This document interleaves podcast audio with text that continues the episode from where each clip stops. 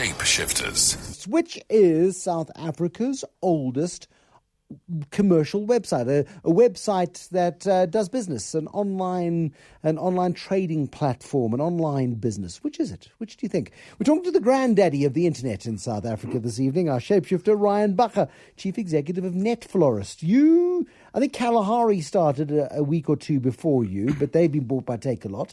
Does that make you the oldest online transaction platform in South Africa? Something like that. I've never had the word granddaddy and my name used in the same sentence. But- Doesn't, but doesn't feel all that great, but in, it's in- true. In internet terms, Yeah, in internet um, terms, you're we're- 16 years old, yeah, and that does make you the granddaddy. yeah, we are. We Oh. are, yeah. I mean, the 1999. Take me back to dial-up modems and this bright idea that you were going to start a florist business using this thing called the internet, which seven people could access in 1999. Yeah, we were certainly slightly ahead of the time. That's a bit of a euphemism, but um, it was a time when the internet was starting to happen in America. I mean, Amazon started, I think, four years before that, so they were still in their infancy. And um, in South Africa, people email was starting to get going, but online e-commerce was was unheard of.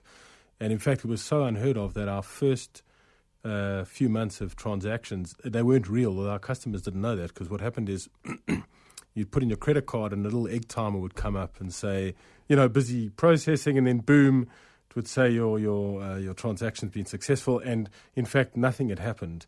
All that had happened was um, we got a notification that somebody had tried to pay, and we saw the credit card details. We saw them when we put them into a speed point next to my desk. But the customer didn't know that, and it was quite funny because there were one or two guys thinking about going online at that stage, selling stuff. And they phoned me and they said, like, who are you using for internet transactions? Who's you using for your switch?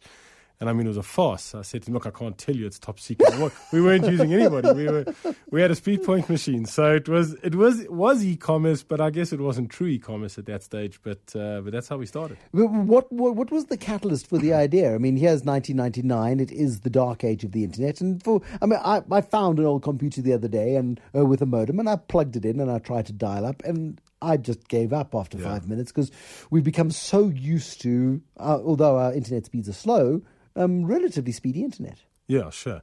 So actually, it's it's it's a it's a bit of a strange story because the reason why we built Net Florist was not to run an online florist. Um, we uh, the the the Wooltru group at that stage, which doesn't exist anymore, but it was Makro and Game and all these kind of uh, big retailers, had invested in the business that I was part of called NetActive at the time, and they wanted us to build their website, e-commerce. They wanted us to put Makro online. NetActive, NetActive was, was an ISP, an internet service Exactly. provider. Yeah. That's where NetFlorist came from. That's why the name Net. And um, they wanted us to build Makro's website, e-commerce, and uh, we didn't know what we didn't know anything about that. So we said, look, we'll learn, and then we'll come back to you and tell you. So you to do it." started up as an experiment. It was purely an experiment. We had no inclination at all to run, own, do anything to do with flowers. We knew nothing about flowers. I mean, my two partners, and my, we've got a, like a law degree, an engineer, and a CA. I mean, Which is which one are you? um, the law degree. And Okay. between the three of us, we didn't know another flower besides a rose. So there was really, there, and there was no, there wasn't a McKinsey's research document about the floral industry that we'd looked at. Nothing. We just wanted to sell a few flowers, go to Makro, say, look, we know what we're doing.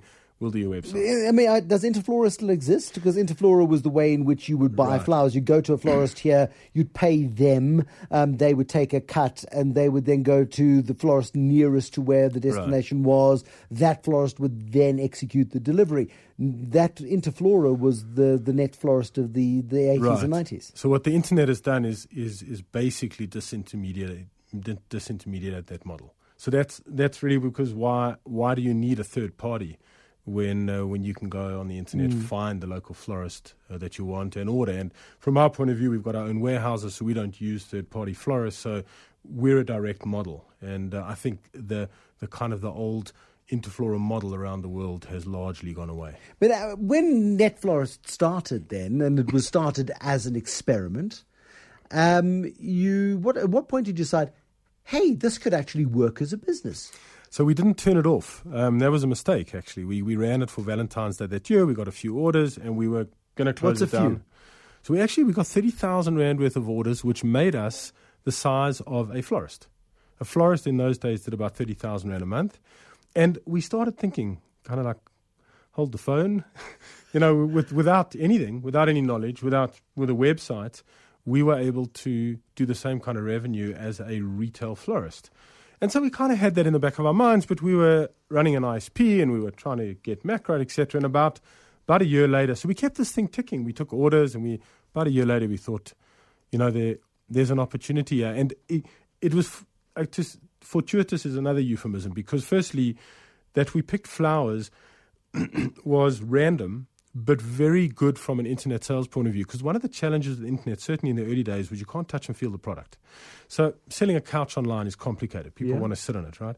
But people had been phoning a florist for 50 years. Nobody had walked into a florist for a long time. So mm. we didn't have to get over that touch and feel thing. And we didn't know that. There was no, we didn't know that There was the no textbook we, written about it. No, we no. just fell into that. Um, and also, we were, we were lucky in that South Africa didn't have a dominant brand.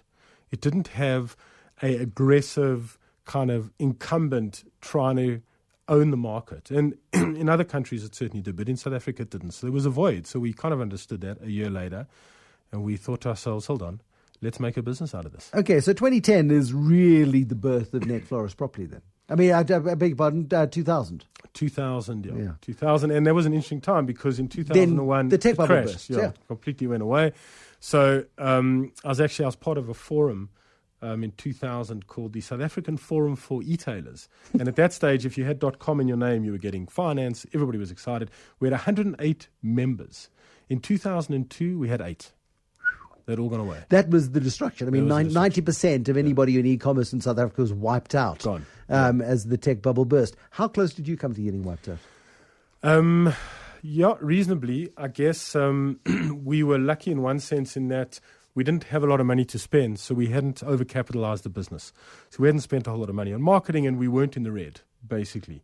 So we could continue at a at a kind of uh, cash flow even basis for a while and trade through it. Whereas a lot of the other guys had gone for uh, rounds of funding, put a few million rand into their business, needed more, and the funding had dried up because the venture capitalists said this dot com thing is a is a load of hogwash. But did you still maintain the belief that there was a longevity, or by that time you'd committed so much and you'd given up your ISP life that you were now in it for the long haul? Yeah. So we did. We kind of we. I'd read a book uh, by Bill Gates. That I think it was uh, Business at the Speed of Thought that he wrote, yes. and he said a great thing. He said that with technology, you always overestimate the short term impact and underestimate it in the long term. And we kind of had that belief. We thought that there would be this kind of hype and then it would stabilize. But in the long term, this internet thing wouldn't be a fad. It would stick it out. And uh, fortunately, that's, that's proved correct in South Africa and around the world.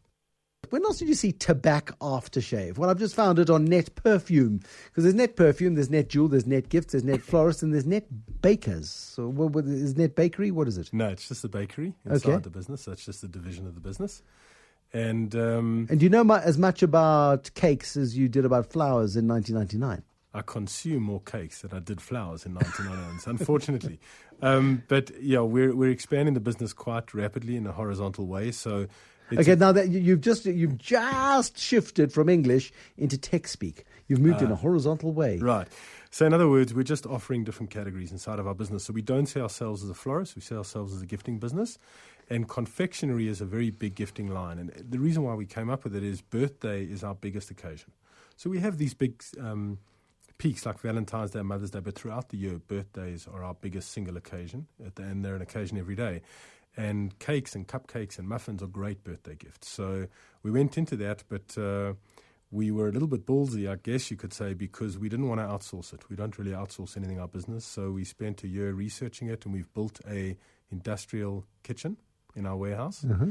And we've hired a fantastic baker, and uh, her name's Zani, and her and her team have developed, and we are now selling and delivering extraordinary confectionery products from cakes to cupcakes in a jar to muffins to chocolate chip cookies to brandies and brownies to things that I never, I'd never heard of. But now we've got a, a full scale bakery and it's all fresh stuff. And it's but, but that's the thing where people are terrified of fresh and delivering fresh. You've developed the infrastructure around fresh because flowers don't last forever. Correct. Um, and they've uh, from being picked, they've got to then be displayed and delivered within a short space of time in the same way as fresh confectionery has to. Exactly. Well. So it fits in. I mean, we've got cold chain in our vehicles, and exactly what you said that it's hard. A, a big philosophy of, of ours strategically is we like to do stuff that's hard.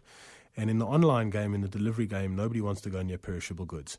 it's fraught with difficulty. And for us, if we can deliver roses, which are notoriously fragile, then cakes and those kind of things are not that scary for us. But we, we hope it's a big barrier for other guys because if you want to do this, you've got to have a kitchen, you've got to have cold chain, and it's complicated. And, and we love that. So mm. we, I mean, our, at our bakery, whenever we get an order for cake, we all kind of get very excited, even though it's not paying the rent yet. No. Uh, but we love that South Africans are trusting us. I mean, at the moment, we're doing about 60 to 70 a day deliveries, which is great. I mean, we just love that people are buying personalized cakes. It'll say Happy Birthday, Bruce, and it's a beautiful chocolate or vanilla sponge cake or things that I've, I'd never heard of yeah. six months ago.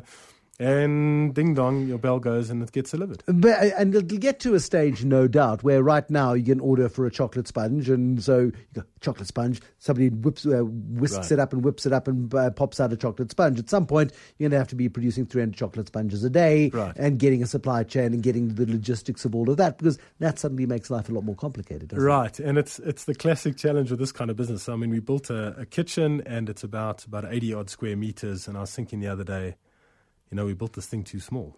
Um, mm. And that's three months after launching. So it's the power of the internet and hopefully it's the power of our brand is that we can get this kind of message out. And yeah, we'll have to scale it and we're excited about that. We'll grow the kitchen. Maybe we'll build a bigger kitchen. I'm not sure.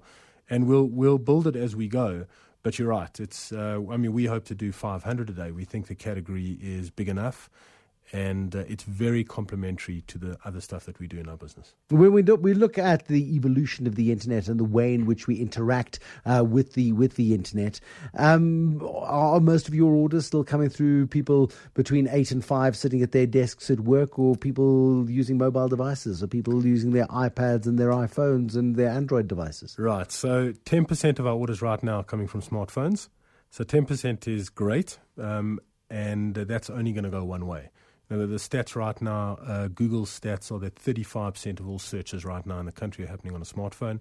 So um, it's only going to move in that direction. Right now, our desktop, what we call our desktop business, is bigger than our Mobi business. Okay but that's going to even out, and the Mobi business will take it over in the next two or three years. I'm pretty sure. How big is is the South African market big enough for um, the the online businesses that we have? Because we've got we've, we've seen the consolidation, for example, of the of Kalahari and Takealot right. under the Takealot brand. The market was too small right. at this stage. We we see Woolies continue to battle um, to do online deliveries and Pick n Pay battle with it as well to get the fresh stuff delivered into homes. You've diversified across the gifting space, and th- there doesn't seem to be too much competition there. No, so we're definitely in a niche category. There's no question, and uh, the benefit of being in a niche category is that the margins are better.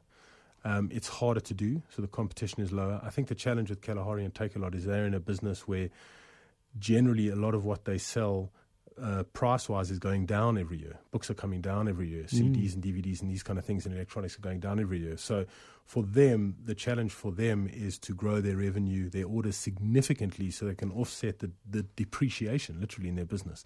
So we don't have that kind of challenge. Um, and because of that, we we think that our niche area, which is gifting, um, is big enough for us to build a, a really nice sized business. Who do you admire most in the online space in South Africa?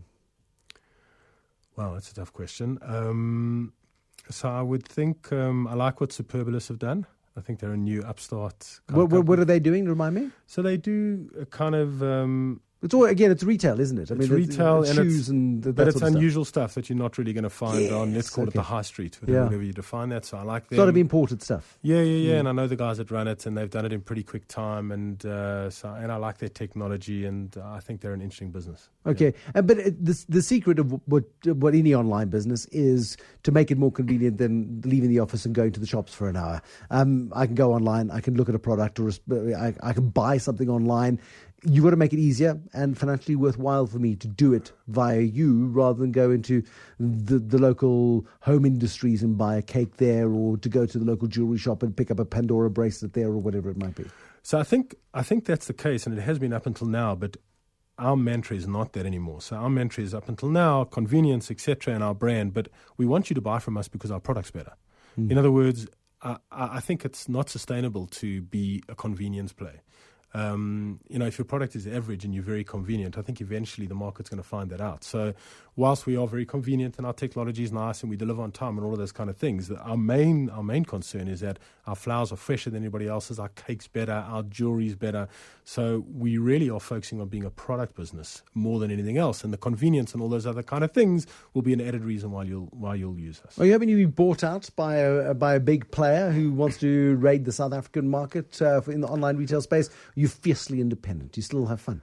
Um, we're independent. We're about the only independent guys left as well. I mean, all the all the names that you could think of online have some other investor overseas yeah. or Naspers or these guys called Tiger that are a big venture capital yeah. firm. Uh, we're about the only guys that aren't, and we've stuck that way. We've had um, lots of offers and lots of inquiries, etc. But we kind of like uh, uh, owning our own destiny. Fabulous story of Ryan Bacher, Chief Executive of Net Florist, tonight's Shapeshifter.